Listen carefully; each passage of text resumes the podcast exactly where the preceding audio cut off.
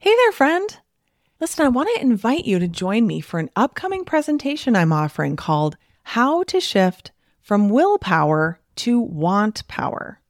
If you're tired of feeling like you have the best of intentions with food and weight, only to have it all fall by the wayside by the time your head hits the pillow at night, then this is for you. If you're interested in making permanent weight loss easier and less of a struggle, then this is for you.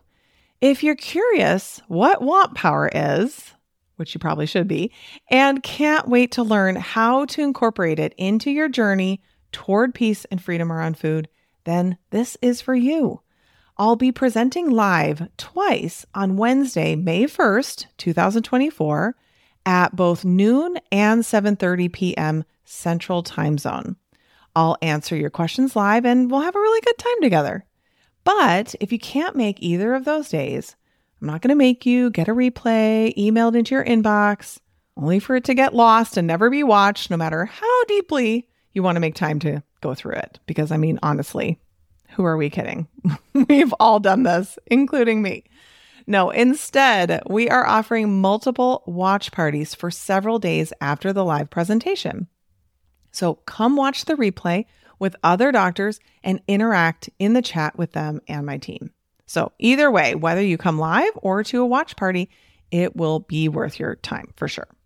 All you have to do is register at katrinaubelmd.com forward slash want power. That's katrinaubelmd.com forward slash W A N T P O W E R. See you there. This is the Weight Loss for Busy Physicians podcast with Katrina Ubel, MD, episode number three. This is Weight Loss for Busy Physicians, the podcast where busy doctors like you get the practical solutions and support you need to permanently lose the weight and feel better so that you can have the life you want. This is the resource you've been looking for to guide you on the journey to overcome your stress eating and exhaustion and move into freedom around food. Here's your host, Dr. Katrina Ubel. Hey, you guys, welcome back to Weight Loss for Busy Physicians. I'm Katrina Ubel, MD. I'm so excited you're here today.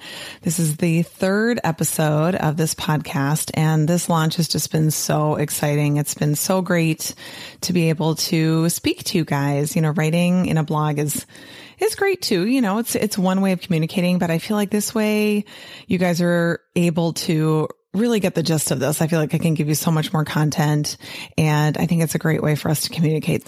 So I want to just jump into some really great content today because last time we talked about becoming more aware of your thoughts, taking on that watcher or observer role and really paying attention to what the, all those thoughts are that are flying through your head all the time, becoming aware of what you're thinking is like and not just taking it at face value. Like this is just my experience of the world. It's more looking at it like, okay, I am choosing to create this experience for myself, the way I think about everything that I'm coming into contact with. And that is a huge shift for people thinking about it differently like that. So what can happen though when you start becoming more aware of your thoughts is that it's kind of like this. It's like you have this room in your house. It's kind of socked away in the corner that is just a complete mess. Like maybe you moved in, put a bunch of junk in there, closed the door, and then just never got around to unpacking and making it a real functional room. So you might decide, you know what? I really do want that room. I really want to be able to use that room. So I'm going to, I'm going to head in there. I'm going to do it. So you open the door, you flip on the lights and you see what a mess, complete disaster area in there. And the easiest thing, right, is to turn the lights back off, shut the door and just pretend that it never even existed, right? Like, actually, I don't even really need that room, right? Let's just leave it like it is. This seems like a lot of work. And so it can be just so overwhelming. We just want to run the other way.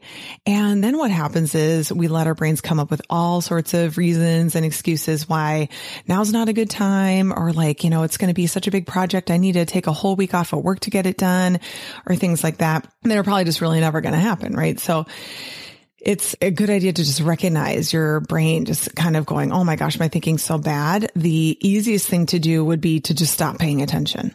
Just stop being that watcher or observer and shutting the lights back off and living in that, you know, what we like to call unconscious state, not literally unconscious, like you have a low GCS score or something, like, like unconscious in the sense that you don't have conscious awareness. You're not paying attention. You're just letting life happen, letting your thoughts happen to you rather than choosing thoughts that serve you and create the results that you want. So what we try, you know, end up doing then is like we just procrastinate. We forget about it or try to forget about it and we're still not able to use that room. And so seeing the junk, you know, seeing the mess doesn't provide relief for us, but cleaning it all out definitely provides relief for us. So the way to extrapolate that to a weight issue is getting on the scale. Like getting on the scale is like flipping the lights on, right? Like let me just actually see how bad the damage is. Get on the scale and you look at it. And the easiest thing to do is just go, you know what? I'm just not going to think about that anymore. I'm just going to let my brain completely forget about that, go about my business. I just don't even know what to do and I don't want to even decide. I'll take care of it later. I'll procrastinate and do something later.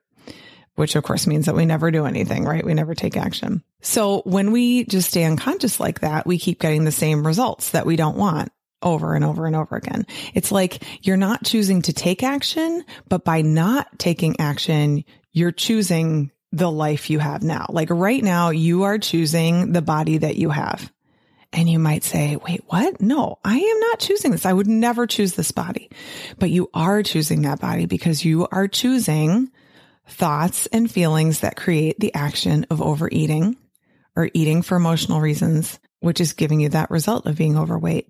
And this can extrapolate to other things too. It can be anything that you're not taking action on. That is a choice as well.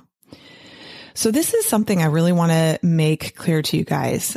The difference between wanting something and committing to something. Because this is the difference. When you want something, it all sounds great, but you don't have to take any action, right? It's sort of like putting it on your wish list. Like, I'm just gonna, you know, want to lose weight at some point, maybe I'll make, yeah, I'll take action. I'll do what I need to do. But right now I just want it. And wanting something can actually be sort of a safe place. Like it sounds really good. It seems really noble and we don't have to do anything hard. So we can just sit and want something. But when you really commit to something, you decide that you're going to do whatever it takes to make that happen. Even when it's totally uncomfortable, even when it's completely annoying, even when it feels horribly restrictive, even when the results aren't as fast as you want them to be, you just keep going. That's called taking massive action. Just hammering away, chipping away, and you just keep going and going and going and going until you get the results that you want. So if something isn't working or stops working, you don't make it mean that you're totally like a failure and that you should just quit and totally go off the rails and negate all the progress that you did make. Instead, what you do is you manage your mind and you think calmly and logically about how you can pivot and try something else. And then you do that again and again and again to infinity, basically, until you reach your goal. I think we often just think like, I'm just going to pick this way of eating and that should make me lose weight. And that's all I'm going to have to do until I get to my ideal weight. And I think that is a belief that is such a good one to challenge. Cause I used to think that too. I'll just follow Weight Watchers until I get to my goal and then I can stop following Weight Watchers and go back to my old eating patterns. And then I would tell myself, Oh, and I should be able to maintain. Of course, that doesn't make sense. I was overeating. Of course I would gain again. But also sometimes it just stops working, right? You maybe lose 10, 20, 30 or more pounds and then you plateau and you have to make some changes. So rather than making that mean this isn't working anymore, I'm a failure. That's it. I'm just going to go devour the Girl Scout cookies. All it means is that you just need to switch and find something else to do. Make a tweak, try something different, make some adjustments and see what kind of results you can get until you get that goal that you really committed to. So I just really want to make sure you guys understand that this is what it takes to get to permanent weight loss and maintenance. Like for me in my weight loss journey this time, I mean, how many different programs or protocols did I follow? I mean, at least three or four or five I would do something and then it wasn't working anymore. Then tweak it, try this. Then that wasn't working anymore. Then tweak it and try this. And that wasn't working anymore. Then go try something different. And they all were good and they all were helpful and they're all right. None of them were wrong or didn't work. They helped me get a chunk of the weight off and then they weren't working anymore. And it was time, time to try something else.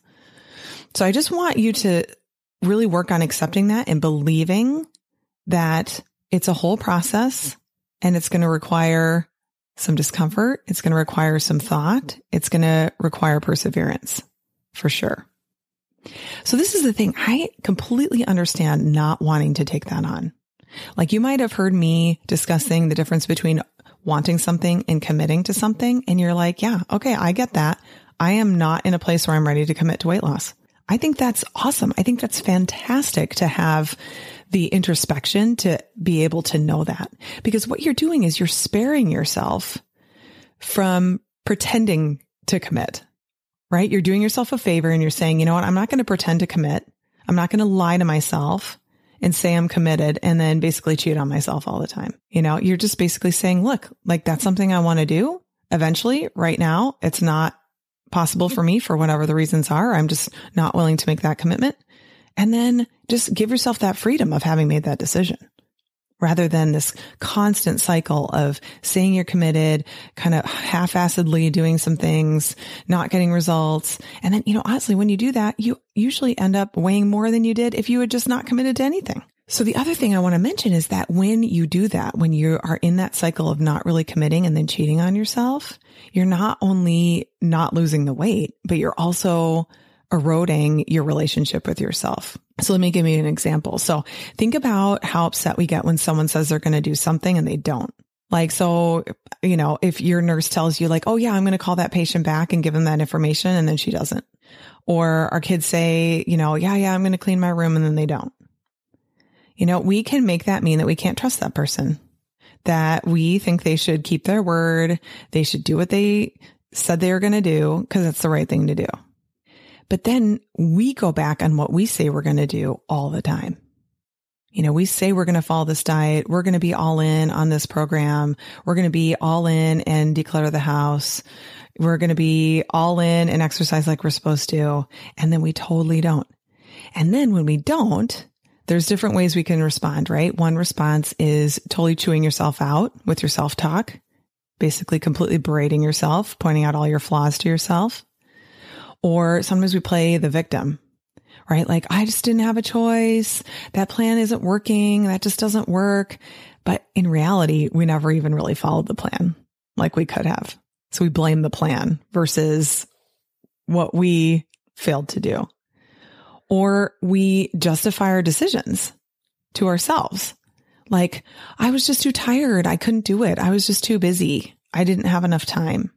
And the thing is, those are all thoughts. Those seem really true and seem really realistic, but they are all just thoughts and they are optional. So when we respond this way, it really breaks down our relationship with ourselves and it basically guarantees that we don't get the results that we want. So how do we start getting down to the business of going from where we are to getting the results that we want? It's like now we know what that messy room looks like and we know we want a decluttered and clean space and we're committed to making that happen. But how do we get from point A to point B? Like what is the actual process to get through that? So it all comes back to that thought model that I teach. And if you need a more in-depth review of that, check out episode one of this podcast. You can find that at katrinaubelmd.com forward slash one. But I'll give you a quick review of the model right here. So the model has five components. This is a thought model that was created by Brooke Castillo. And so it starts with the circumstance, which are just the neutral facts. This is something everybody would agree on in the whole world. It's not open to interpretation at all.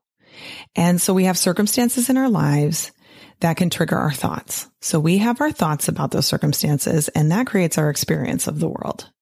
Our thoughts create our feelings and feelings are our emotions and our feelings drive all of our actions. And that is what we do. It's also what we don't do. And it's also how we react. Like if we lash out at other people or if we basically go and hide under the covers. And then what we do or not don't do creates our results in our lives.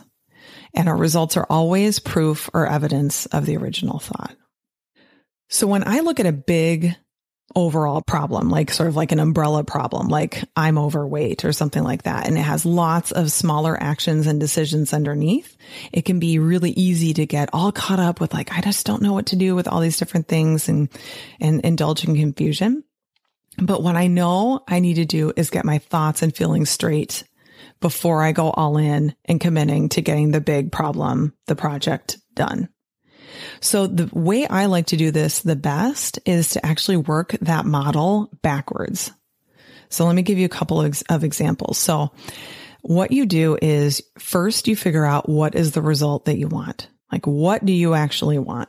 So let's just say as an example, I want to lose 50 pounds in 2017. So I have 12 months lose 50 pounds. So then you move up the model.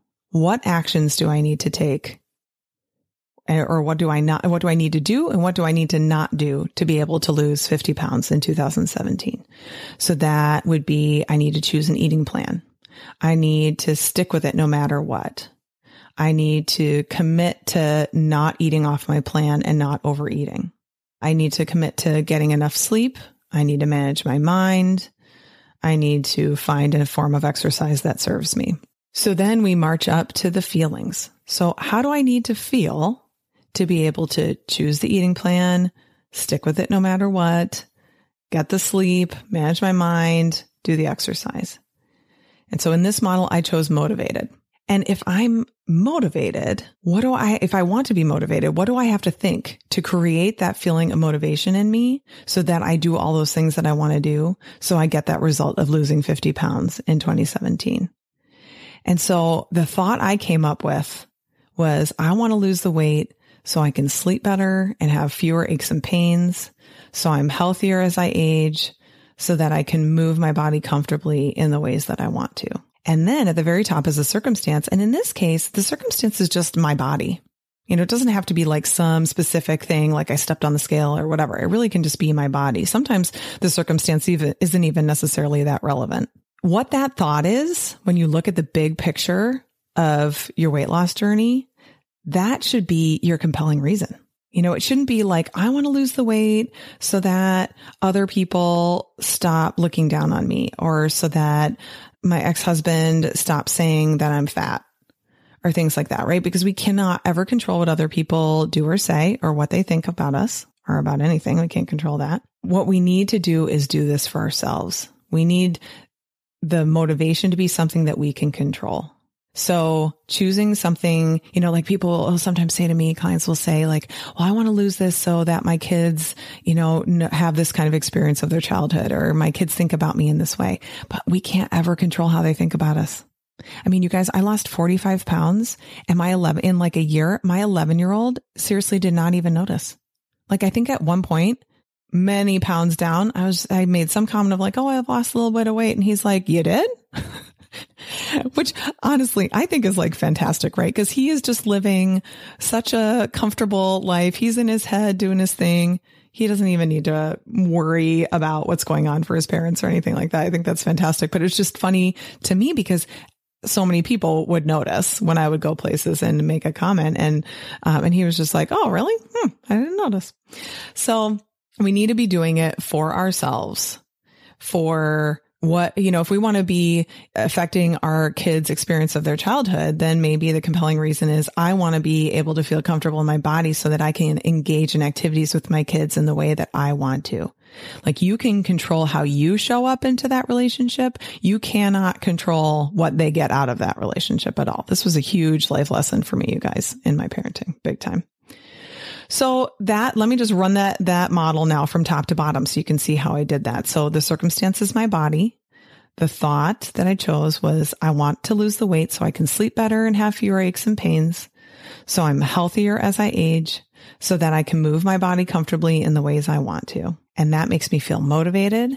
And then my actions are choosing an eating plan, sticking with it no matter what, getting enough sleep, managing my mind, and exercising in a way that serves me And then the result is losing 50 pounds in 2017.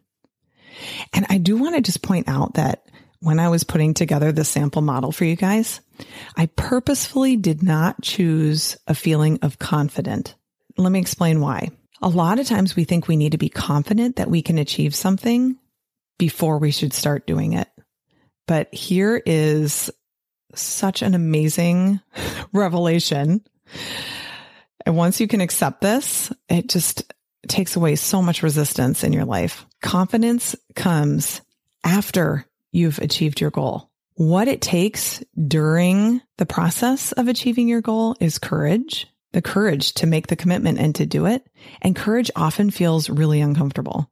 And that's the thing. Like if I'm confident I can lose weight, but then like something happens, I might be confident that I can try something else.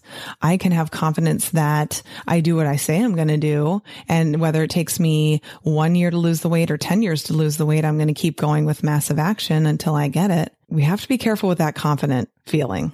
It's a great feeling. It feels awesome. You know, you lose the weight and you're confident, like I can do this because I did. But what might be a better feeling to choose is motivated because then you're just, you just keep going, right? You're motivated. You keep trying. You keep hammering away perseverance until you get that result that you want. So let me give you a non-weight example because I know not everybody listening is necessarily having an overeating issue or a, or a weight issue.